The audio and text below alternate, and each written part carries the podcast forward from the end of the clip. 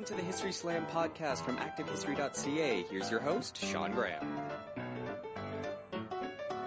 Thank you, Adam. Welcome to the History Slam, everybody. I am Sean Graham coming at you today, nearly live from Ottawa, Ontario, a city that is increasingly starting to slowly feel like spring as we enter March here in 2021. And one of the great things about spring in Ottawa is the Tulip Festival.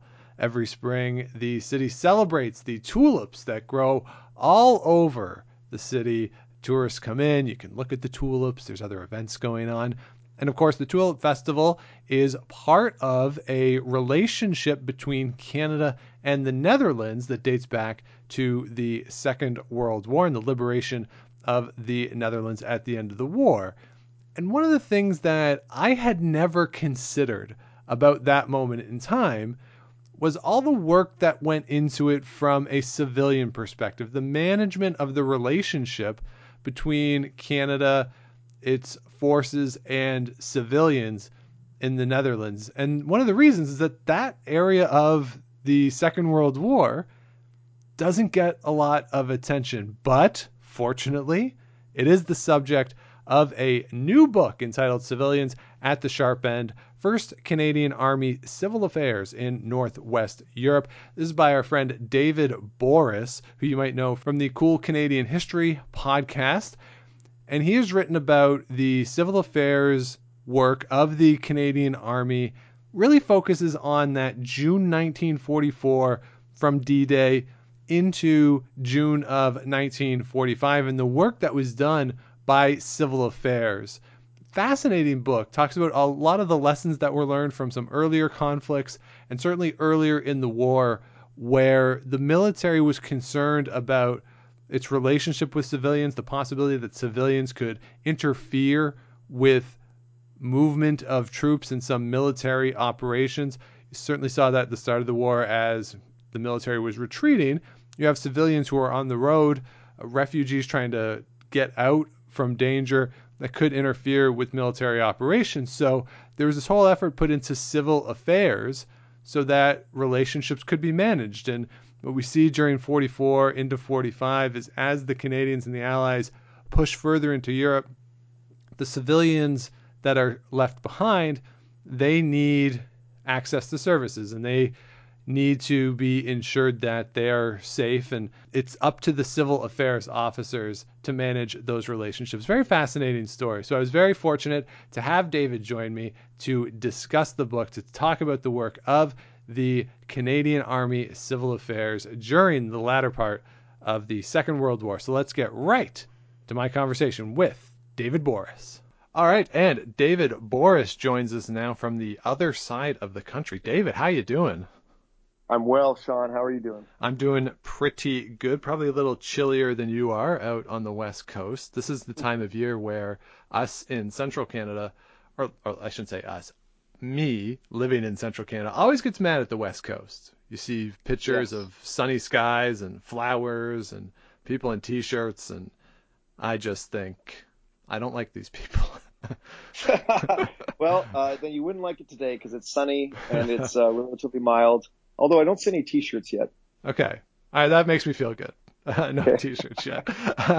so as I said off the top, David has written a book called Civilians at the Sharp End, First Canadian Army Civil Affairs in Northwest Europe, and the host of the Cool Canadian History podcast, which we will talk about a little later.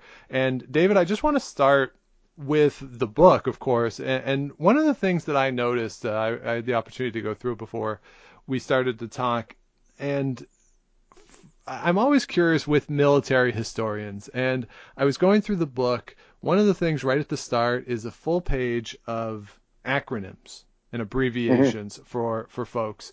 And I work in the federal government, and when I started working in the federal government, my goal was to learn as few acronyms as possible. uh, and they just, I, I, there's something about them, uh, to me, at least in the government sense, they feel very bureau- bureaucratic. But I know in the military they are necessary and folks use them. So I'm just curious for you writing this book and thinking about accessibility and audience how do you try to use acronyms and abbreviations And for anyone coming to this book, how can readers prepare themselves to ensure that they're familiar with some of the terminology that's used when they might be civilians coming into a book that is, of course, about the military? Yeah, that's a really good question. Um, I mean, I, I would say to anyone picking up the book unfamiliar with the acronyms to just don't don't worry about it. to just, to, honestly, just start start reading and and the, the main acronyms that like things like SHAEF and stuff, the Supreme Headquarters Allied Expeditionary Force, um, the, the, the key ones will pop up time and time again, and and and AMGOT or CA, Civil Affairs, things like that. That'll that that'll that'll be driven home pretty pretty clearly in the book itself. I would tell most people don't don't fuss over the acronyms. Uh, uh, the the key ones you'll remember because they play a central role in the narrative anyways. Right. Yeah, they come up repeatedly, like civil affairs, for Exactly. instance, and civil Yeah. affairs officer, and yeah, they do Yeah. they do come up uh, certainly regularly in the book. So let's talk about civilian affairs. This is something that uh, people who've listened regularly know that I have some involvement with some military history, but civilian Mhm. affairs is something that hasn't really ever occurred to me. It's something that I, for one, have, taken for granted in, in thinking about the way civilians responded to Canadians overseas during the, the world wars. So, Mhm. what are civilian affairs, and how prominent a part of the military have they been historically?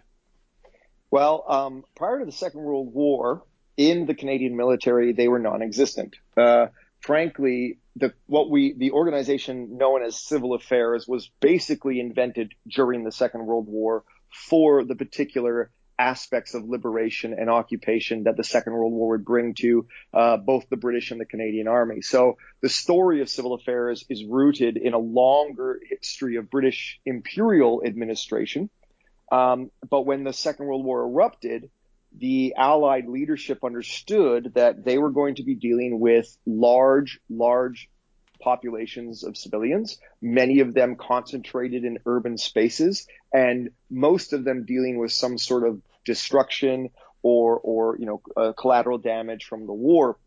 So it really is, you know, in the opening year and a half of the Second World War, uh, in the Second World War in Europe, so from you know 39 into into 1940, uh, into the summer of 1940, that the Allied leadership begin to sort of discuss what are we going to do about the civilian populations when we return to Europe? Because one of the big issues comes from the fact that in June of 1940, when France is collapsing or falling to the German to the Germans, uh, there are tens of thousands of refugees clogging up the road networks of France. This is making it very, very difficult for uh, uh, the, at the time the French and the British to move about the battlefield, to move about the country, and this becomes a very, very, very, you know, real concern for the Allied leadership once they've sort of retreated back to Great Britain. Uh, they begin to sort of say to themselves, well, what are we going to do when we get back on the continent? How are we going to cope with all this? And this is where the sort of early, uh, uh, let's call it the nucleus of civil affairs comes from. This this very real concern about what are they going to do with civilian populations.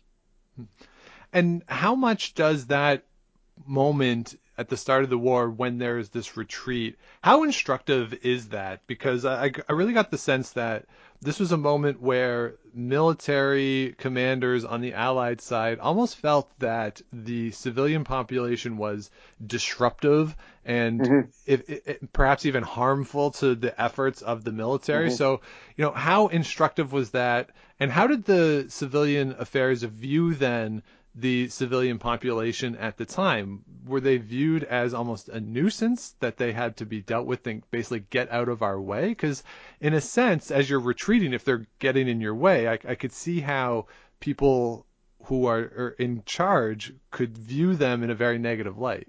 Sure, sure. Um, I mean, I think first thing to understand is there wasn't even a civil affairs in 1940. So this was there was no sort of organization that was established yet that was even meant to deal with the civilian population. So so they were very much the civilians were seen as in the way. They were seen as a threat to the conduct of military operations. And so when the Allied leadership kind of goes back back to London and, and as the war progresses, the discussions are very clearly about how do we prevent civilians from blocking or hindering military operations. So that this is the major thing about civil affairs is this is not humanitarian first. right? The civil affairs is is part of the uh, is part of the search for uh, uh, uh, the ability to fight an effective war. It just so happens that they the the Allied leadership um, understand that tens of thousands of refugees could very well hurt the ability for the Allies to execute the war efficiently and effectively and quickly. And so out of this experience, the instructive element of France in the summer or in the spring summer of 1940, the instructive aspect of it is simply that if we don't do something about the civilians, they will likely hurt our ability to fight the war.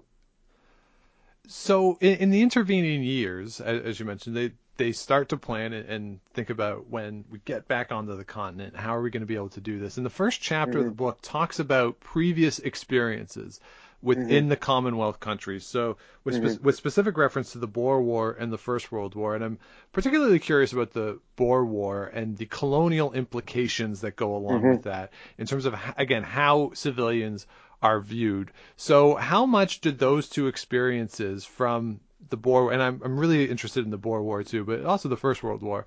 How much are those experiences guiding the discussions that are taking place in the intervening years between the retreat and then the eventual attack back onto the continent?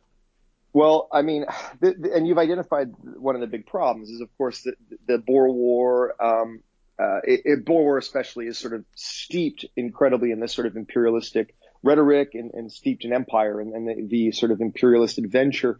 Um, I would I would say that the only aspects of this that informed British administration was simply how how do you create an organization to administer a territory? This, the simple fact is that when they were in, in the years after the fall of France and before the invasion of Northwest Europe, so from you know late 1940 onwards, they understood very clearly that they weren't they were not for the most part entering into a country to occupy it uh, like they did, let's say, in the Boer War, where it was seen as sort of enemy territory, right? Um, or occupied or conquered territory. For the for the most part, they, they were talking about liberating and getting people to join in with, with the fight, and join in on the side of the Allies. So a lot of that colonialist rhetoric was sort of shed very quickly um, after after the First World War, actually, or, or sorry, by, by, the time the Second World War, World War started, they shed a lot of that colonialist rhetoric, and they kept uh, uh, effectively the the structural lessons learned, not the sort of imperialist or colonialist experiences. Those were sort of left to the wayside.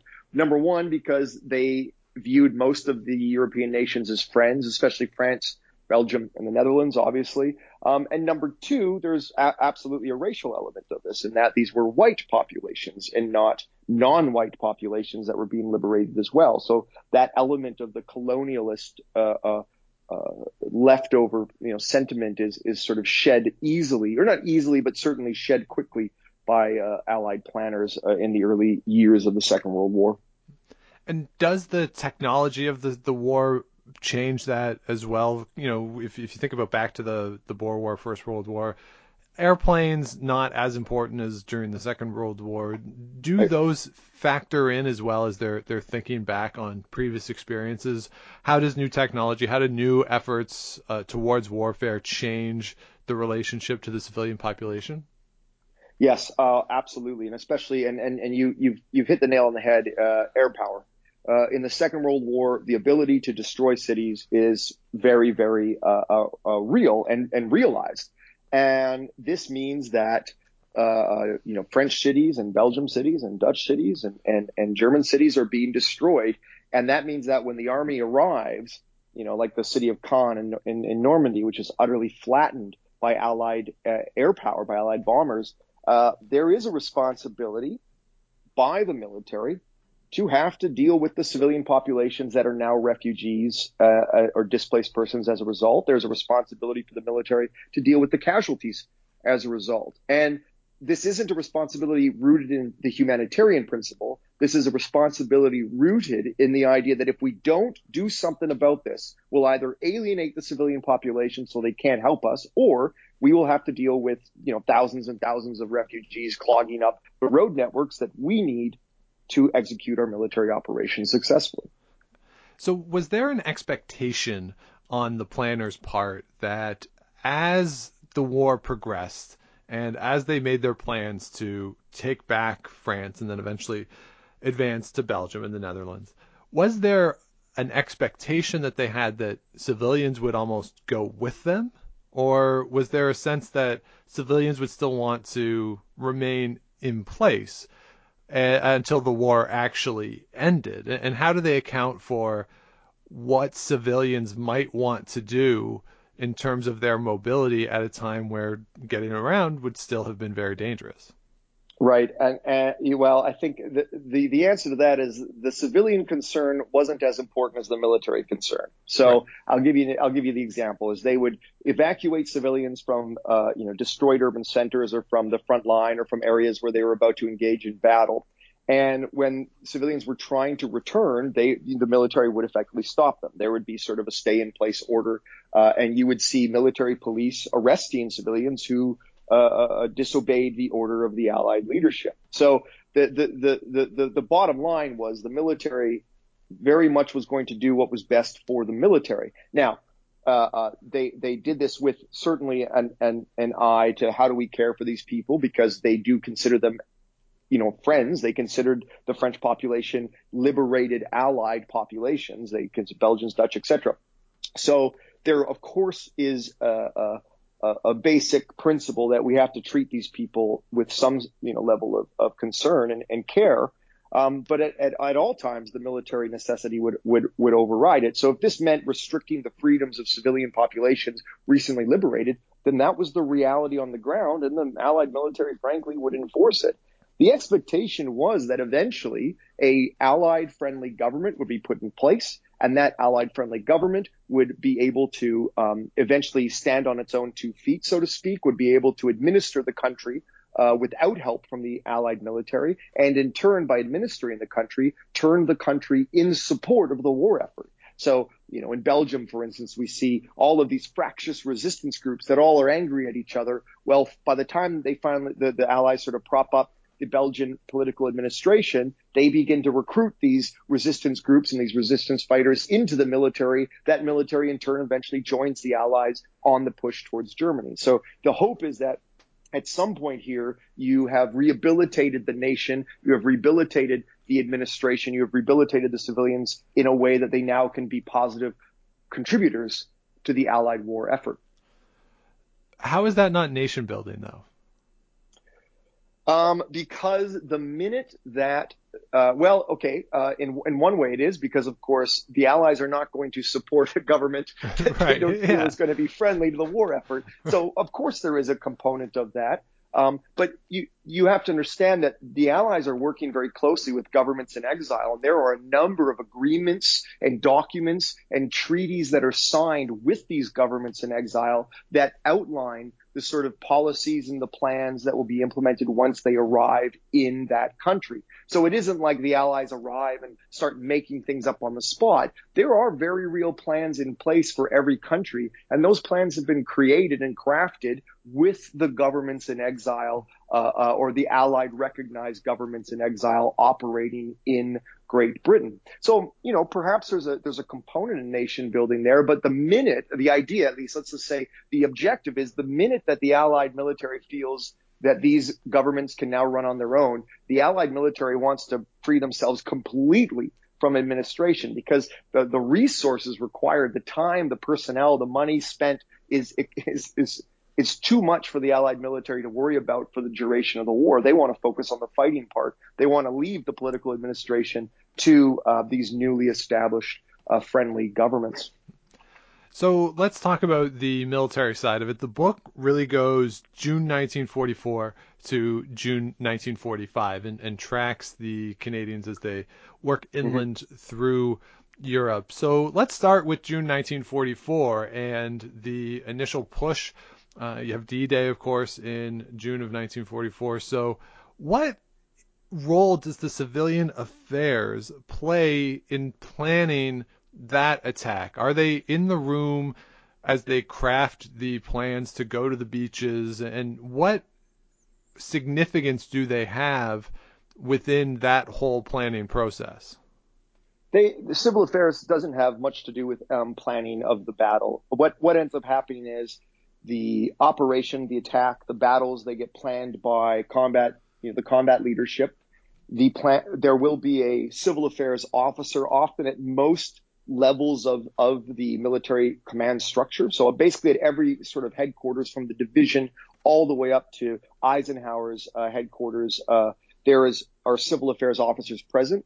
They might provide feedback on uh, uh, certain aspects of the plans, but when it comes to actually planning out battles, civil affairs has very little input. What they do is they're sort of given the battle plan, and then they're told how can you operate within this battle plan. So when it comes to invading Normandy in June 1944, the, the civil affairs, the, the, the guys, sort of the, the senior civil affairs officers back in back in England are sort of told the plan and they're said, now you guys got to start to be, build your plan around our plan. So how are you going to evacuate? Where are your, where, what, what back roads can you use for refugee movement? Where can you uh, create refugee centers where, where you can take care of these people? What cities are you going to operate in? What detachments are you, you going to uh, uh, order into certain regions? But very much civil affairs has to work within the plans already established by the uh, by by the Allied leadership. And who are these folks who are working in civilian affairs? How does a Canadian Army, a member of the Canadian Army, find their way to civilian affairs? Great question. Uh, so a lot of the civil affairs officers were either a combination of Canadian officers who were considered too old for combat and by too old, uh, uh, that that basically means people in their 30s, which is incredible to believe, but that is the truth. Um, which which as someone in their 30s uh, just hurts me every time I have to read that. Uh, and so it was either officers that were considered too old for combat, but still had sort of something to offer in terms of organizational or logistic capabilities. But a lot of the civil affairs officers were also uh, uh, men, primarily it was, it was male, uh, heavily a male organization, all exclusively a male organization actually, uh, were drawn from civilian life. So, for instance, you have a lot of academics who end up end up in civil affairs. You have historians, you have linguists, you have uh, art historians, you you have um, lawyers uh, from you know who help impose legal systems. You have economists, you have bankers. So it's a kind of a, a real hodgepodge organization. On one hand, you have these sort of officers, these these military men who have been lifers in the Canadian military, and on the other hand, you have guys who have been recruited from civilian life who have very little military experience, but a wide range of civilian experience, which they can then apply uh, uh, on the front lines as they're dealing with these civilian populations. So once the military gets on the ground in Europe, the book takes, I believe you call it a geochronological approach in the book, yes. right? yes. so, um, so, so how do the local realities in each spot really affect what they're what they're doing? And if we take, say, Italy first, uh, because that's the second chapter of the book is is Italy. You know, how prepared are they for the specifics of what's happening in Italy? and what the population is, is doing in Italy, and what, if anything, catches them off guard. Well, I would argue that Italy a lot catches them off guard. Uh, in Italy, Italy is the the testing ground for the concept of what was at the time called Allied military government, which was sort of this, what we could call maybe the beta version of civil affairs. Uh, it, they they they implemented AMG in Italy uh, in order to deal with the civilian population, but there was um, very, very real and serious issues with the organization. Um, a long list of problems were discovered. It was, you know, a, a training ground, a, a, a real-time training ground that uh, unfortunately was not as successful as a lot of the proponents of civil affairs would have liked. And the problem is coming out of Italy um, th- there are so many issues that a lot of the senior allied military leadership start to question the use of civil affairs as a concept as a whole because of the problems in Italy. So when when they when they are preparing for the invasion of Northwest Europe, they actually end up having to change the name of Allied military government to civil affairs. And one of the big reasons for this name change is simply that by 1944, Allied military government has gotten a very, very bad rap amongst the Western allies because of the problems faced in Italy. So by the time they go into Northwest Europe, it's now officially civil affairs. That term is now being used. Um, but the one thing that often got forgotten about Italy is while they learned a lot about what not to do, they also learned a lot about what to do. And there were actually a lot of positive lessons to come out of Italy. So by the time civil affairs is sort of implemented as this organization in Northwest Europe, um, it is a much more refined version of what they saw in Italy. It has solved a lot of the problems. The issue is, of course, and you've identified this in your question, is that every country poses very unique challenges. So no matter what doctrine, no matter what lessons have been learned in one region, it's it, it, the story sort of unfolds that every time they enter a new country, there is kind of a brand new problem they have to solve in real time on the ground. So this means that civil affairs has to be extremely flexible. There is no one size fits all. There is no sort of one doctrine that they can use. It, the, the, key about and, the, and the, the, sort of what marks the civil affairs is so unique is this incredible flexibility everywhere they went, this problem solving ability as an organization dealing with very unique problems in every single country. And it also strikes me that there could be a possibility of here you have this organization. It is there designed to understand what the civilian population is going to do, but as you mentioned, the priority goes to military operations. So mm-hmm. it, it strikes me that this could also be a place that is primed for cases of abuse and poor treatment of civilians given the prioritization. Is that a factor or an issue at any point in the year that you're covering? Well, you know, it's that's a great question, and one of the one of the you're, you're absolutely right. There is so much room for for for abuse. Uh, uh, uh, to, to occur, but in the documents, in the primary sources that I that I looked at, in, in the archival documents that I read, and I read far too many of them to the point where my brain was fried, but for many, many years. But nonetheless, generally speaking, the civilian populations uh, uh, were very were very friendly, were very positive um, when speaking about their experiences with the Canadian military and with civil affairs in particular. The only time that we see a bit more tension result um, is when the Canadians are stuck in a place for a very long time. Because, uh, for instance, in the case of Belgium, and even in, in parts of the southern uh, uh, southern Netherlands, sort of southern Holland, the Canadian Army is there for an extended period of time, and a term starts to be used called the friendly occupation of the Belgians, the friendly occupation of the Dutch. Um, and what this means is Canadian military law is is prime is is is is supreme in these areas. So these civilians who are recently liberated now find themselves sometimes for weeks and then months on end having to be run or having to live in a country that is effectively being run by the Canadian military until they can finally move on and hand over authority to the to, to the civilian government. And that is where you see some of the tension uh, uh, rise up. But generally speaking, and I, and I, say this without trying to toot the horn, I, am not trying to be some sort of uber nationalist in saying this, but civil affairs does an extremely good job at maintaining very cordial relations with all the civilian populations that it encounters. Certainly, there are issues with collateral damage, civilian death from from combat, civilian death from uh, you know uh, uh, allied bombers.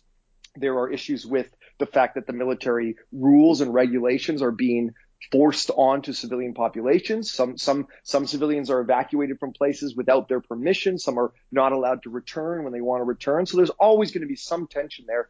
But generally speaking, civil affairs is able to navigate uh, uh, this in, in, a very effective way. It's only in Germany where things really uh, uh, become quite different in terms of the relationship between the civilians and civil affairs. But obviously, uh, that that that's because Germany is not a liberated ally; it is a conquered enemy. Right.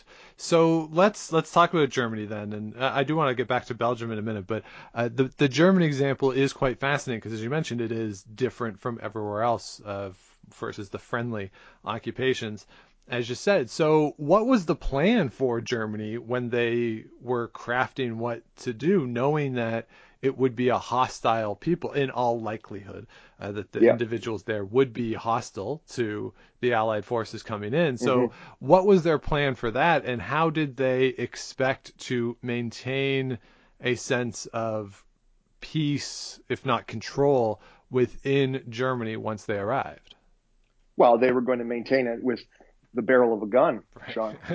um, the, the, the simple fact was they expected the population to, if not if not being outright hostile, to be um, um, certainly non-cooperative.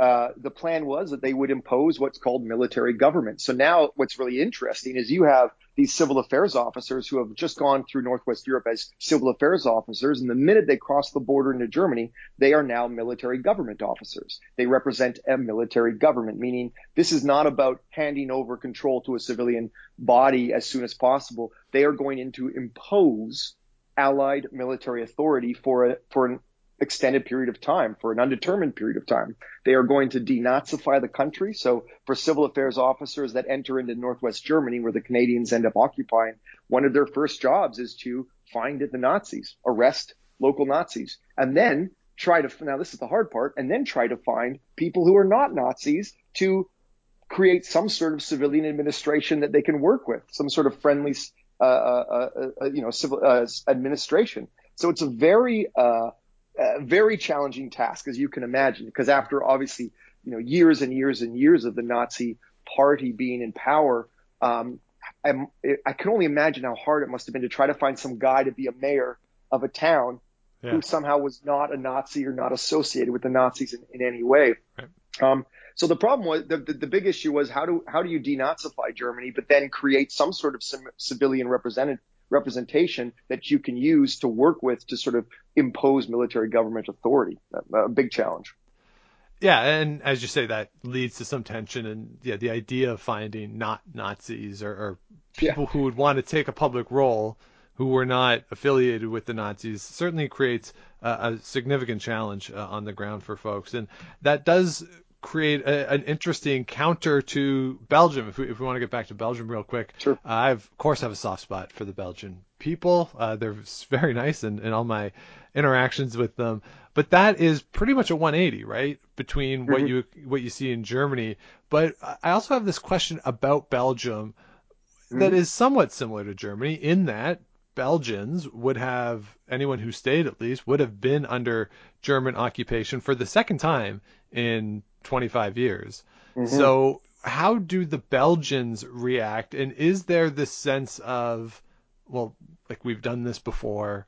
Uh, mm-hmm. is, is, there mistrust because of everything that happened 25 years earlier?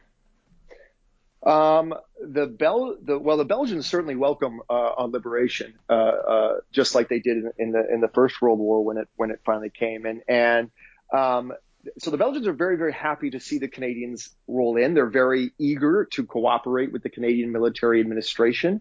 Uh, the problem is the Canadians get stuck in Belgium, Belgium for, for quite a long time. And, and what ends up happening is the Belgians start to get very tired of Belgian women dating Canadian soldiers. Uh, there's a lot of black market issues with Canadian uh, military equipment. Um, there are a lot of problems with the Belgian government. That's the Allied friendly Belgian government. A lot of people have a problem with uh, uh, the Ghanaian Hubert uh, Pierlot. Um, and there, there are a lot of issues with the resistance too. The, the resistance groups, um, when Belgium is liberated, the resistance, a lot of resistance groups are very kind of upset at the fact that the Allies are backing this government in exile when these various resistance groups have been in the country for the, you know, for most of the occupation. Um, and so there's a, there's, it's a very, very complicated political landscape that the Canadians enter into. And, and, this is again going back to these civil affairs guys. It's their job to deal with this landscape. You know, we often think of the Canadians go in and they liberate and everyone's happy and, and on they onwards they go, but it's far more nuanced and far more delicate and far more complicated. And it's not the combat soldier who is actually dealing with these nuances, who's who dealing with this complicated landscape. It is the civil affairs officer because the guys, some guys got to go fight. Someone has to deal with this angry resistance leader here, this government in exile, and this group here, and these laborers over here, and the fact that there's no police and the weapons are all gone and on and on and on. That's civil affairs' job. So there's all of these very, very complicated tasks that they have to deal with when they enter into Belgium. And, and the big problem in, in the book, and and if in the chapter you'll you see that there's the, one of the major issues is with uh, with resistance groups, and, and it becomes a very very tense uh, situation dealing with so many different ones. The book talks a lot about Antwerp and particularly the port, And when you're talking about the various factions that are might be upset that the Canadians and the Allies are are working with governments that aren't currently in the country when these resistance forces were there, they also aren't capable of reopening the port and protecting it against submarines. So how important is opening up that port not only to convince some of the resistance groups that their presence is necessary and that the support is essential, but also in terms of just having that open for an easier movement of goods and food and, and supplies for the people on the ground. It, it strikes me that of all the things in here that, that we talk about, the port of Antwerp is pretty high on the power rankings of Yes. significant moments for this group of people. to be perfectly honest, Sean, Antwerp is the this the seizure of Antwerp, the control of it, and the eventual opening opening up of the Scheldt estuary, which allows vessels to finally come into Antwerp, is arguably Canada's most important military accomplishment of the war. And I know this is kind of shocking to people who are so used to Juno Beach and Normandy and and, and, and whatnot. The port of Antwerp is absolutely vital to the logistic uh, uh, uh, security and to the logistics of 21st Army Group. This is, I can't stress how important this city and its and its port was to bringing in supplies to as 21st Army Group was moving um, east. Because with Antwerp and with the seizure of the port of Antwerp and the use of it, this allows 21st Army Group, of which 1st Canadian Army is a part of, this will allow 21st Army Group to go to Germany. Right. So this port is so vital uh, uh, to the war effort that it, it is it is absolutely needed um, in order to allow 21st Army Group to continue the push into Germany. And so when you're talking about the sort of strategic importance of it, it, it, it can't be overstated. And yet here you have this story of Canadian civil affairs officers having to basically get the port functioning, having to figure out ways to keep people going to work every day, despite the fact that German uh, bombs are dropping on the city, the V weapons, etc. So it is an incredibly challenging task, but it's one that is incredibly important to the broader war effort. So it's very fascinating just to think for a second that these these civil affairs officers that no one really knows anything about. I'm talking about in the decades following the Second World War. Um, no one really writes about, no one really recognizes in any of the narratives of the war experience are the guys who are keeping that port functioning, who are keeping the population at least mollified enough that they're willing to do the work to get those supplies continually coming in to allow 21st Army Group to continue its push eastward. And then the other chapter that we haven't talked about yet is what happens in the Netherlands. Arguably, perhaps from from my reading of it, the most challenging situation. If you, if you look at all the factors involved, is that a fair way to look at it? Yeah, I, I, I argue that the work of civil affairs in the Netherlands is is the the apogee of their achievement. It is this sort of the finest moment of civil affairs. I think because at this moment, for a brief period of time, the humanitarian concerns actually outweigh the military concerns. It's a very unique moment in the campaign where they say, well, shouldn't we, wouldn't the best thing for the Dutch people be to just destroy the enemy and win the war as fast as possible? And what Canadian Civil Affairs does is they argue, and, and, and other members of the Dutch royal family and, and other people within in the Netherlands argue pretty pretty successfully that actually the lack of food, the starvation crisis that is emerging by 1945 is, is so bad that simply just focusing on the fighting will not, might actually lead to a greater humanitarian crisis. And so civil affairs is sort of tasked with trying to figure out a way to bring food to desperately, uh, uh, uh, to desperate uh, Dutch people. And this becomes a massive, massive task. Um, and is, you know, not just the highlight of the Canadian civil affairs experience, but someone argue the highlight of the Canadian war experience overall too. And you made reference to it earlier. How influential is that in the way the Dutch think of the Canadians? We have certainly in, in Ottawa, we have the festival every year, right? The Tulip Festival, mm-hmm. and everything's yep. great. And the, the relationship between mm-hmm. the two countries, we celebrate it. But yep. as we talked about before we started to record, I think of it in the sense of, well, the Canadians were there and during the liberation. And I think of the military side of it. I don't Right. think of the civilian side of it. So when we're remembering this and thinking back on that relationship and, and the warm feelings that still exist in 2021, Yep. How do we try to situate the civilian affairs within that relationship and really fostering it to the point where it is still celebrated today? Well, I, I think this is this is that gray area that no one really thinks about. Is you know this idea that the Canadian military goes in, liberates the Netherlands, and everyone's best friends for the rest of their lives. Uh, and, and and there's there's a totally there's a missing piece of this, which is well, actually, how did that relationship start? Who was in charge of that relationship? And that was civil affairs. So when these guys go into the Netherlands, um, and the combat soldiers liberate, and there's these scenes of you know people jumping on jeeps and celebrating with the soldiers. Well, the soldiers move on. And behind them, right on the heels of these soldiers, are, are, is a civil affairs detachment. And it's that detachment, it's those civil affairs officers, it's those people that are, are hired by civil affairs that work in that organization who actually do the, the groundwork on establishing and creating these powerful relationships. And when it comes to things like um, feeding uh, uh, Dutch children, for instance. It's civil affairs that are organizing it. It's a civil affairs officer who is in charge of the of the entire uh, uh, operation. It's, it's civil affairs officers who are the ones working with Dutch um, um, representatives to to bring Allied food supplies into the region to distribute them, etc. So that relationship that we're talking about, and that you know, and I, I've been in the Netherlands uh, several times, and it's always driven home how profound, how profoundly connected the Netherlands and Canada is. That that relationship is a product of the success of civil affairs. Uh, that is a way to measure how successful civil affairs was in this, you know, Herculean effort to to bring food and supplies to uh, a people that had been ravaged by years of occupation. Why is that that these guys aren't written about a lot. That there hasn't been a lot of study of their work.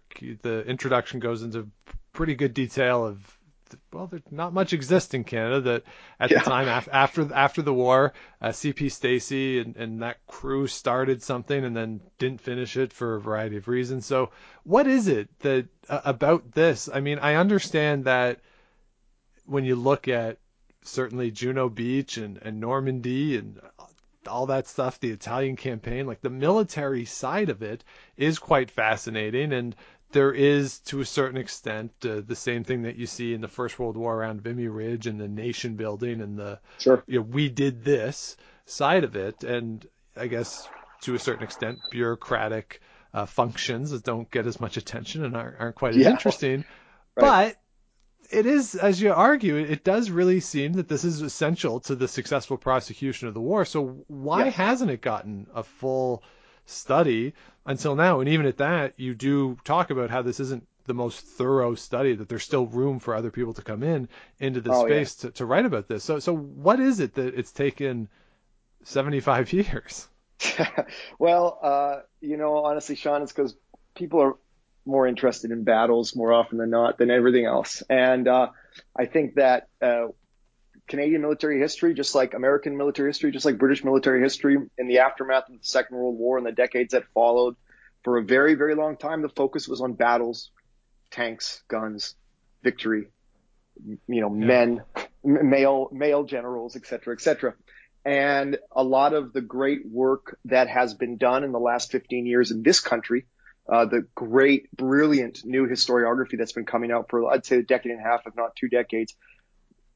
At the time, no one thought that was actually part of the military history canon, uh, that it wasn't really important. Uh, that that the only thing that was really important were the battles being fought and the and the sacrifices that soldiers were making. And as as I'm sure you know, and as I'm sure many of the listeners know, uh, what we've discovered in the last 10 to 20 years is that that that's only one part of a much broader spectrum of how wars are fought and the relationship between militaries and society and war and society. So I think that we're just in a time now where people are much more open to the idea that wars are not just fought on the battlefield. Wars are fought in many different ways, from the home front to the rear echelon to the logistics services to you know c- civilian unions that are being formed. I mean, there's mi- there's a myriad of ways in which wars are fought, and we are now Canadian military historiography over the last 20 years has exploded in looking at the various ways. So I think it's just we're just in a time, an academic and intellectual period in, in Canadian military history in particular, where this type of research and this these type of topics are just are far more uh, embraced and are sought out by uh, uh historians uh, of my peers and my colleagues. How much of that has to do, especially over the past, I guess, 20 years now, with the Canadian involvement overseas. And when we look at the Middle East, certainly mm. right after 9/11 and uh, the the start of the the war in Afghanistan, the idea of having to win over hearts and minds. I remember fe- mm-hmm. hearing that phrase a lot, mm-hmm. and certainly that has some echoes into what you're writing about. So, h- how much mm-hmm. does the contemporary perspective of what military operations or, or, a significant part of military operations in the 21st century for, for Canada have been.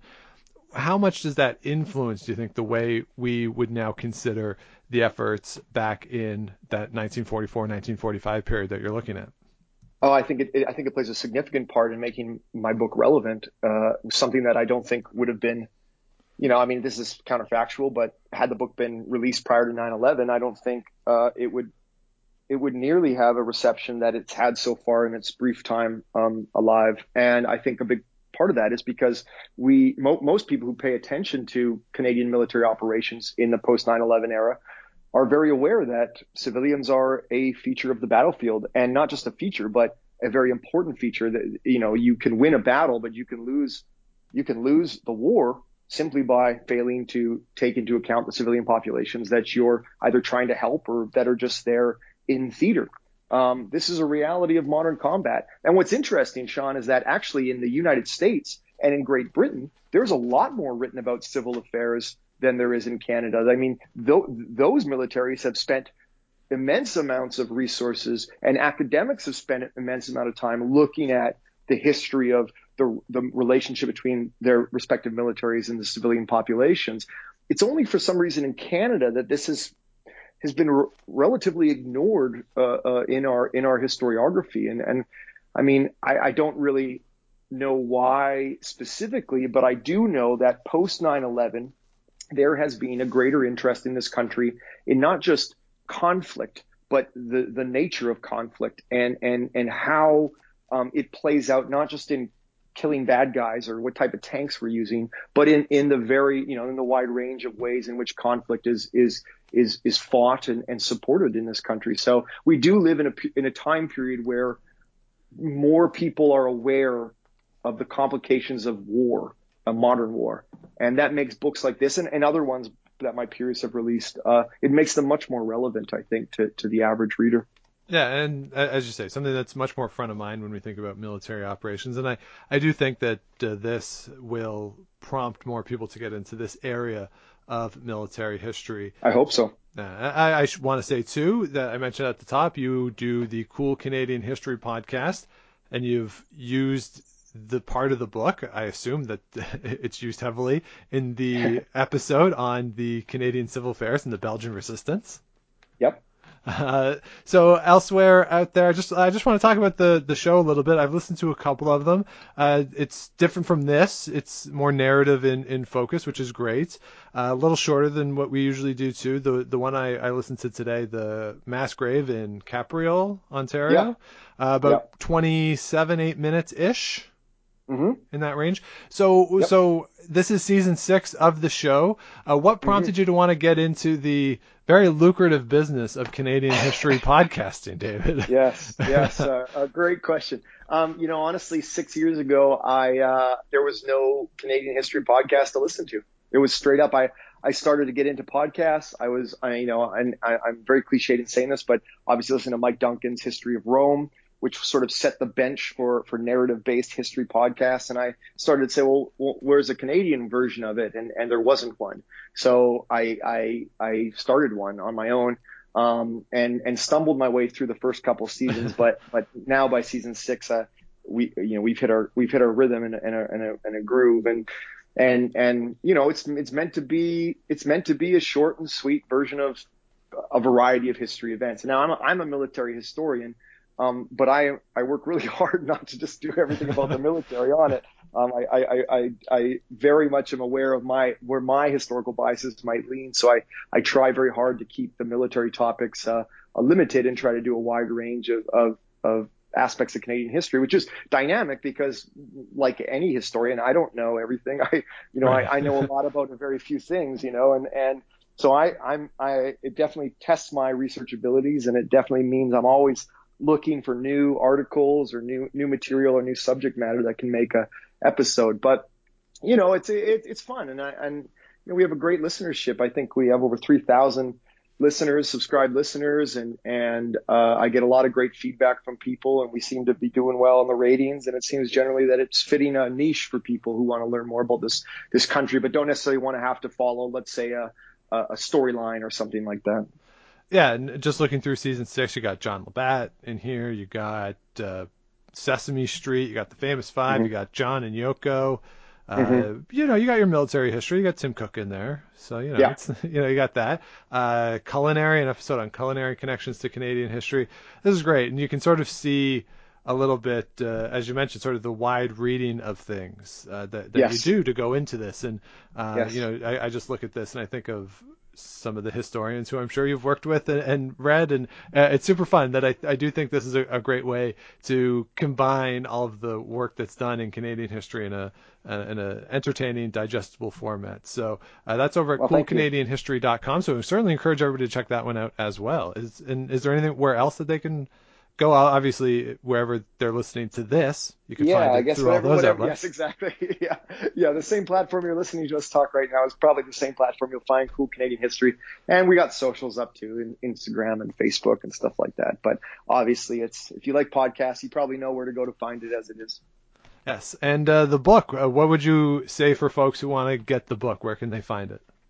Well, uh, it's published by McGill-Queen's Press. Uh, I would um, recommend you try to ask your local bookstore to order it in or go to your local bookstore and buy it just to support uh, actual bookstores. But if you do not want to go in, and I can understand why you don't in the middle of a pandemic, uh, you can of course order it on Amazon, and I'm sure that's probably the easiest for many people. But I hope that uh, some people listening will go down to their local bookstores and ask uh, if it's in stock, and if not, ask for it to be ordered in.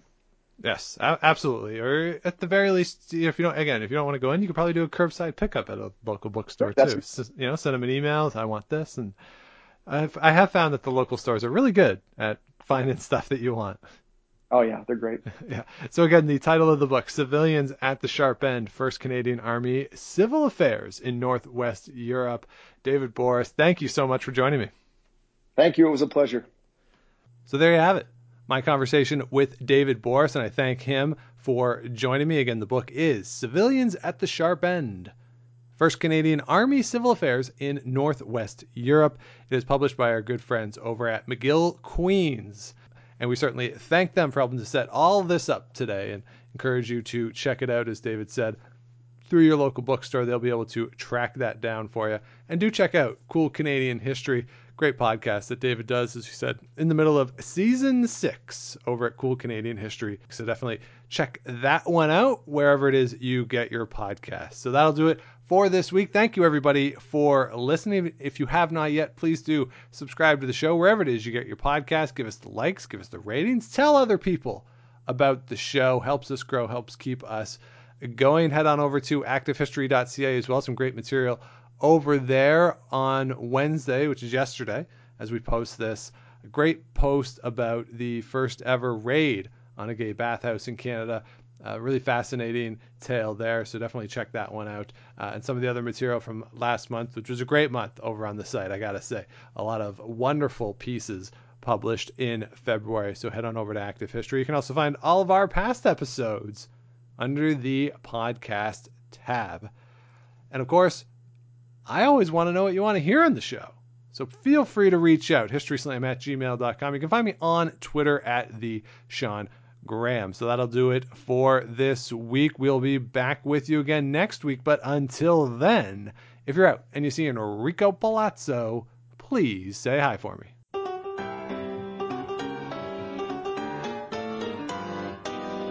Thanks for listening to the History Slam podcast. Be sure to check out Active History for more features, articles, and be sure to subscribe on iTunes.